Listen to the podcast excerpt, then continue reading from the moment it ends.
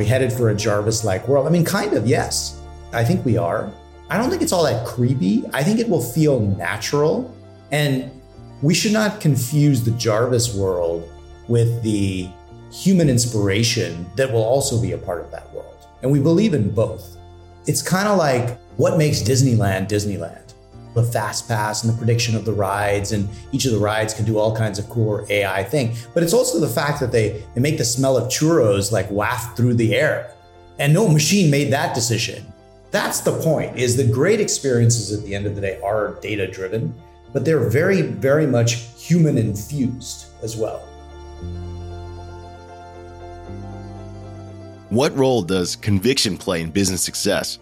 Raj De Datta, the CEO and co-founder of Bloomreach, certainly has strong convictions. He believes that personalized experiences in the future will still be created by humans and AI. Raj also believes that the use of first-party data is the reality that we're already living in. Learn more about how these convictions have set up Bloomreach for a rocket ship of success. Twice. Enjoy the episode.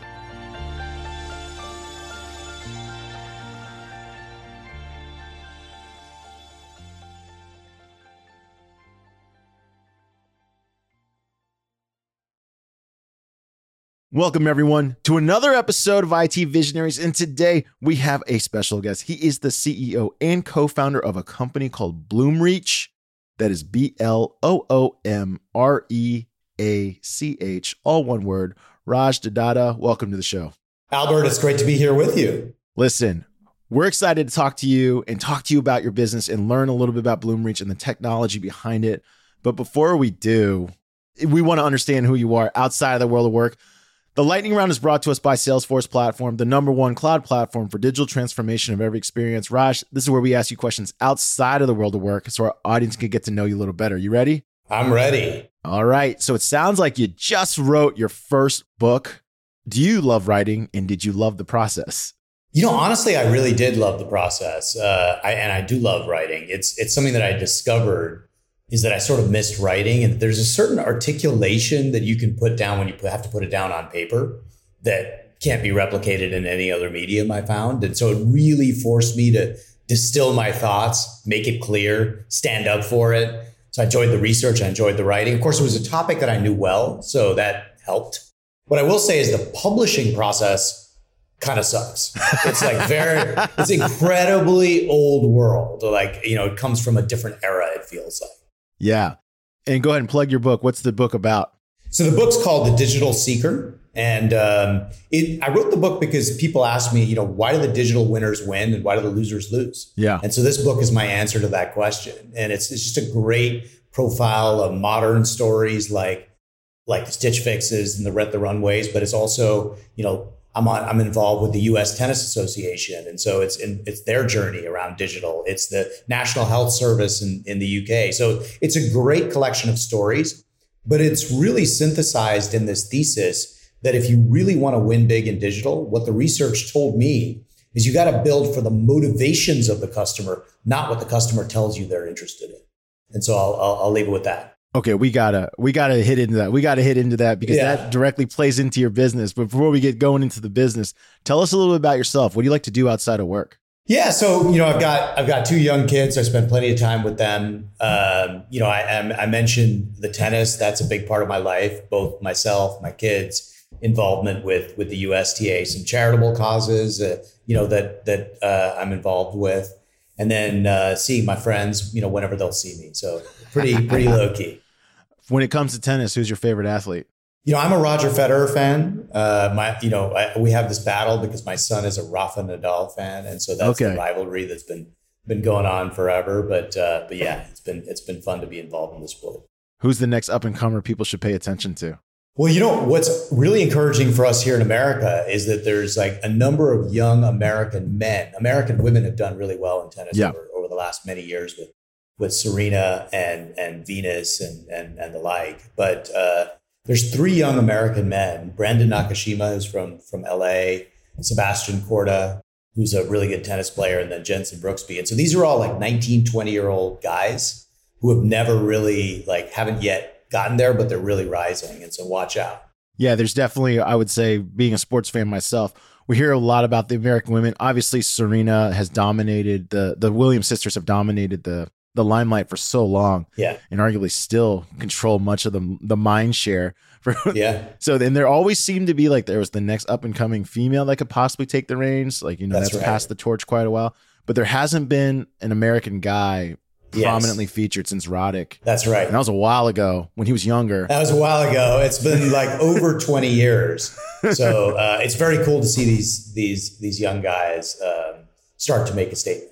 Yeah, we'll look forward to that. Well, Raj, you know, thanks for joining us today on IT Visionaries. I want to circle back to the top of the conversation, which is, of course, the business of Bloomreach. You kind of hinted at it to begin with in your lightning round questions where you were talking about you got to answer the motivation of the customer. So let's start there because, let's start here. Bloomreach is I'm going to say what I read it is. You're going to tell us what it actually is. Yeah. But from what I understand it, it's principally used by commerce companies, and it's designed to personalize the interface for the person, whoever is coming to the site. That's right. This has been a promise of many companies for a long time. It sounds like you guys are doing it better than others. Yeah. I'm going to tell you, I've used a tool called Optimizely. It was really hard to use. And I wasn't good at it, but I've tried, I've attempted to make personalized experiences, but of course that was, 5, 6, 7 years ago. Yeah. Tell us what has happened technologically and why that matters. And because I think it ties probably quite well into what you just said, which is you got to answer someone's motivation. That's right. So, to start with the motivation, point, I mean, if you're out, let's say you go out onto the web and you look for plywood. Okay. Well, what are you looking for? Why are you looking for plywood, right? You could go build a store and say, okay, I've got a home goods store and I'm selling plywood. And I'm going to make sure that the experience is amazing selling plywood. But what the research says is there's a reason why someone's buying plywood. You might be building a deck, for example. And if you build the e-commerce experience to help people build a deck, you're going to sell a lot more plywood than if you build the e-commerce experience to sell plywood. And that's what I mean by saying build for the motivations of the purchase. And that transforms. And so that's the eyeglass buying experience that we see at Warby Parker. And that's the experience we see with fashion at Stitch Fix. These are all, modern digital experiences. So that's what the book catalogs is how you do that. Now, as you trace that into Bloomreach, what's interesting is what you said, personalization's been a trend forever. Yeah. I think it's been an unfulfilled promise. Yeah. And I think for 20 years, people have been talking about personalizing it. And you tell me if you go out on the web today and you're shopping or you're reading or you're dating or whatever you're doing online, what's the likelihood it's personalized? And the answer is very low. It's just not that much of the web is personalized, still 20 years later.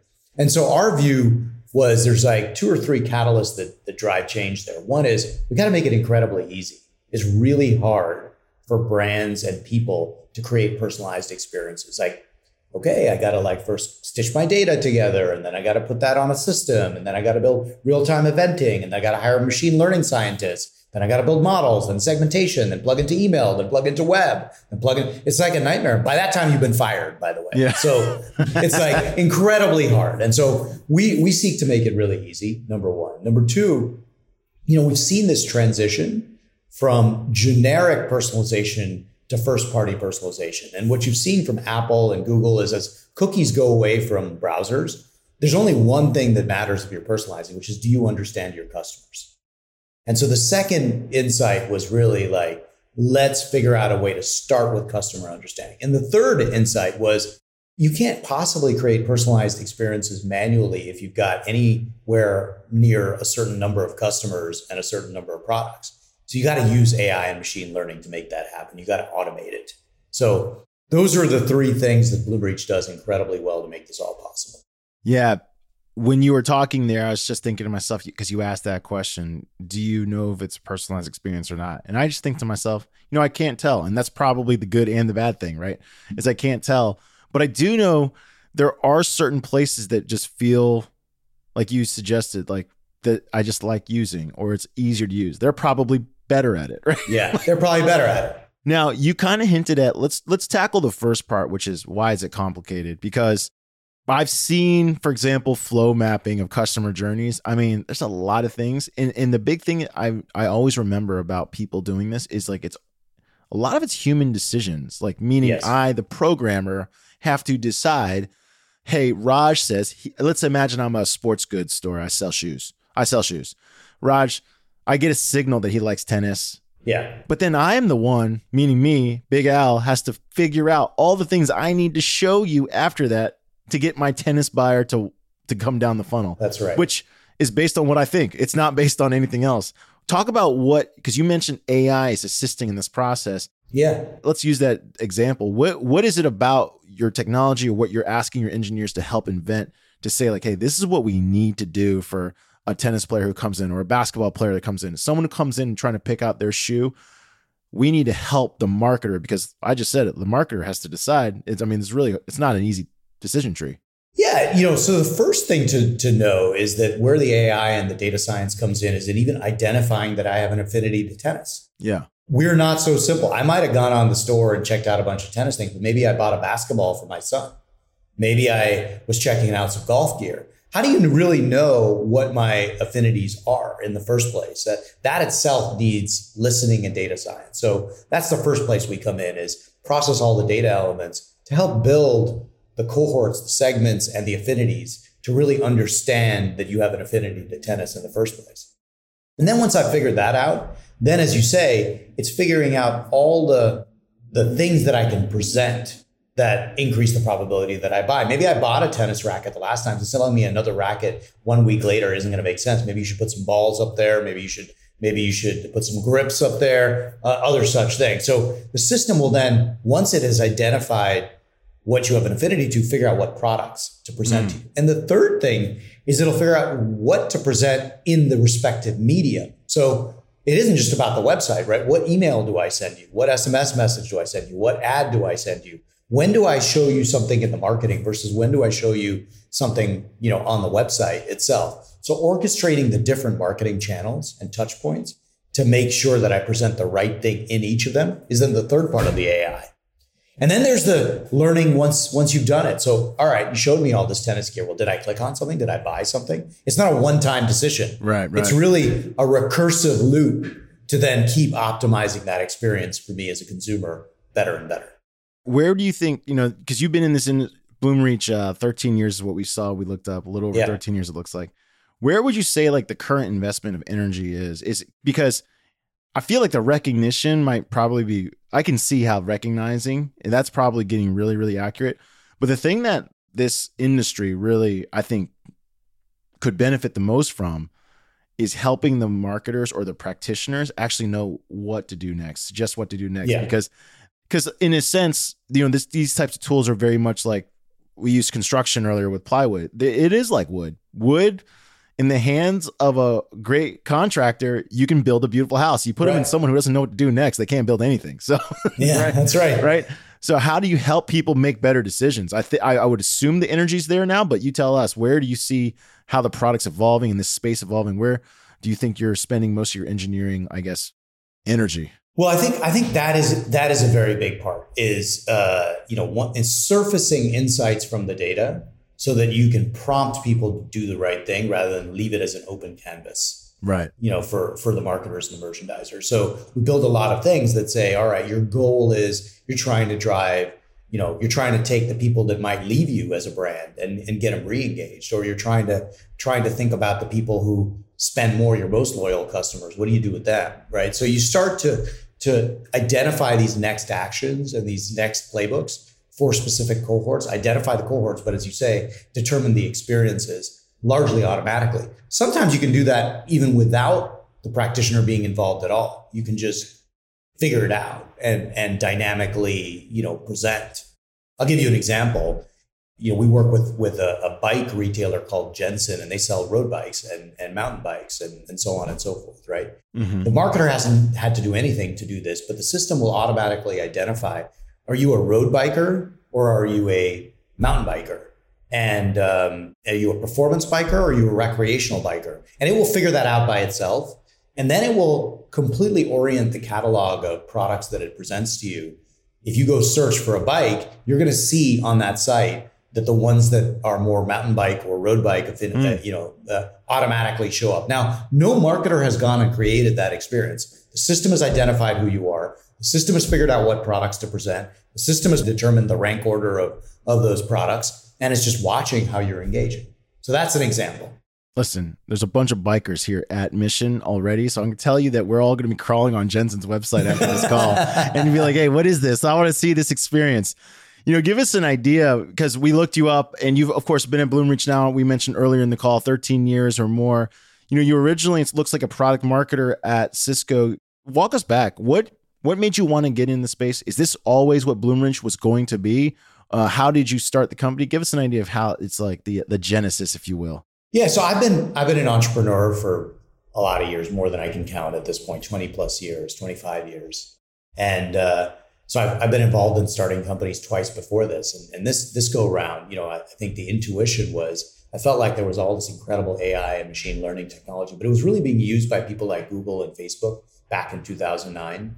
And I thought, you know, no one I know is really that interested in going online because they're psyched about ads. they're going online because they're interested in experiences and shopping and buying and reading. And so I got hooked on the application of this technology in the e-commerce space, which I felt like was we were all going to be living our lives digitally. And that day has obviously come through the pandemic. Oh yeah. And so the thought was, hey, why can't we apply this technology to make every experience online amazing and on point and you know, aligned? So that original mission, what we call magical and measurable experiences for people in business, that was true in 2009 and it's true today. The business journey to get here was incredibly windy. And so, you know, I would summarize it, and we can double click on this if you'd like.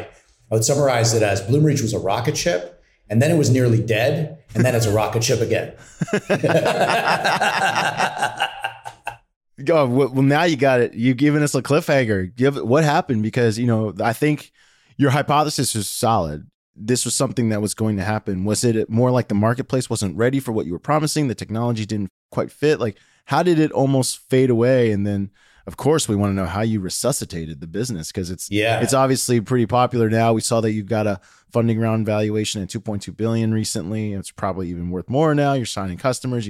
On the website, it says 850 plus customers. Walk us through that. Like, how... Because like you said, the hypothesis you had was great. Yeah, that's right. But something went wrong. And what went wrong was we were like, all right, we're going to go personalize all these experiences, but no one is going to take a startup based in Mountain View, California with two people and trust their entire website and e-commerce experience to the startup. So let's pick one application. And the application we picked was actually an SEO application. It was like, we're going to go build landing pages that anticipate consumer demand and attract more eyeballs to a site based on SEO. And it was a good proposition, and it actually kind of did too well. It was not why we started the business, but that initial application took off, but was ultimately non-scalable. Like, SEO is totally controlled by Google. Yeah. It was very variable. You know, there was less and less footprint of the Google search results that were oriented to SEO. So the value proposition kind of worked really well in its early days, almost too well. And so instead of building out the rest of the vision earlier, we stayed with it for too long, I think. And ultimately, you know, realized this wasn't a business that was going to scale. And so by kind of 2015, 2016, actually what we did is just get back to the vision and say, let's actually go build exactly what we said we would go build at the beginning, instead of riding what was working kind of too well in the beginning, but wasn't going to scale. And we built out what today we think of as this e-commerce experience cloud, which is everything it takes to power an e-commerce journey from the moment of first interaction, say in an email message or ad or SMS, all the way through the purchase path until somebody finds the tennis racket they're looking for, the basketball, the plywood, you know, all the way through that consumer journey. And that really worked. Was that pivot decision more a forcing function of like cash and investors, or was it more of an internal decision like, hey, we're going down the wrong path? You know, I think it was a little bit of both. We had sort of started this path earlier, and then the S really hit, you know, the fan or whatever you call that. Like, it really was like things went terribly wrong. Like, we started to lose revenue and customers, and that original business was not scaling. And we felt like we got to act with urgency. So I think the raw material was there earlier, but the actual like urgency to pivot, that was around 2015, 2016. Now, when you first got started, were you one of the developers on the application? Were you more the vision, product vision? What role did you have in the beginning? Yeah, so I was definitely product vision by then. I had been a developer in my past. I studied electrical engineering. But my coding skills by then had atrophied to the point of embarrassment. And really, I had a pretty clear sight of what we wanted to build and a pretty clear understanding of the problem we wanted to solve. And I was certainly hands-on on the product for sure early on. But I recruited a great tech team, including a co-founder and early engineering team. And, you know, 5 or 6 of us kind of just powered through. Yeah. So when you sit on that product side, how do you approach decisions in your product? Because you have a product that kind of, you sit in a, I would say, well, not that any product's easy, but it's a pretty complicated arena, right? Because you have customers, but they already have their existing tech stack. So that means your tech stack has to work with their tech stack. Yeah. 100%, right? They're not going to, that's right. As someone who has sold technology onto an e-commerce site, I could tell you that the big companies protect that website like it's the holy grail. They're not going to let, I mean, you already know this, security reviews. They want to check what's your indemnification policy, your insurance policy. Like they're not going to let any scripts on their site, especially now that aren't vetted, secured, all those things, right? So give us an idea of how you think about your product, your company decision tree, because there's all these things you guys want to build, yet that what you're doing, someone might consider it invasive. Some might consider it, are you taking too much PII? Like, what are you doing here?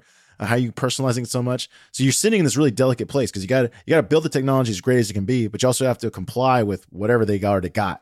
Absolutely. No, you raise a great point, Albert. And I think that was one of the architectural and design principles we had early on that has carried forward and remained, which is build everything as an API.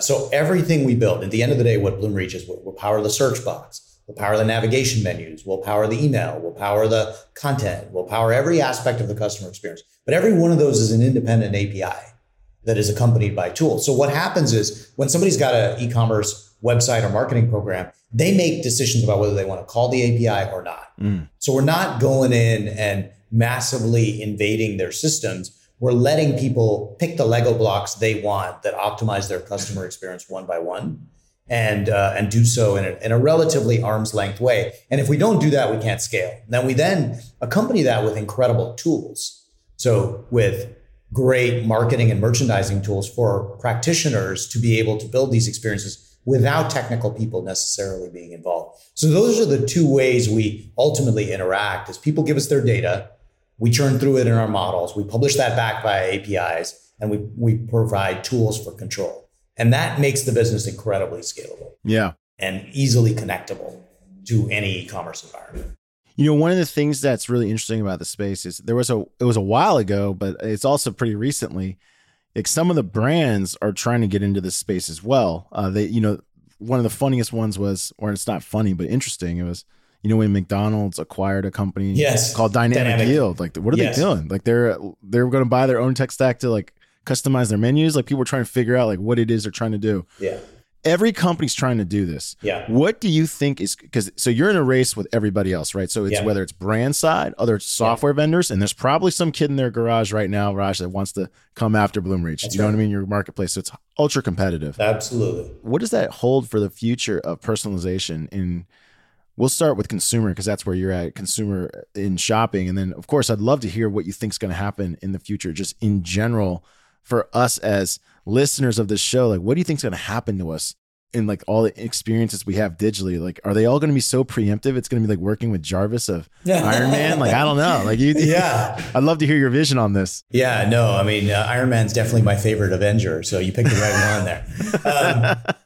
So, you know, first on your point, yes, that, you know, a little baffling that McDonald's decides to get into the software business, you know, have some software with. They already spun it out. I think they were like, we don't know what to do with this. Yeah, they spun it out. It's now with Matt. It's actually been bought by MasterCard now, which is equally another confusing. Brand. So another brand. So, So you know, it's either like, you know, you get some software for free with your credit card, or you get some software for free with your burger. I don't know. It's like one of those two. But ultimately, you know, back to your question, I think it is an incredibly competitive space, and we see that as a good thing. I mean, there's a lot of vibrancy to this space. And so when we think about how you win long term and what you build that causes you to win in the long term, you got to solve really important problems for customers that move the needle on their business. Number one, you got to have these customer experiences be deeply integrated.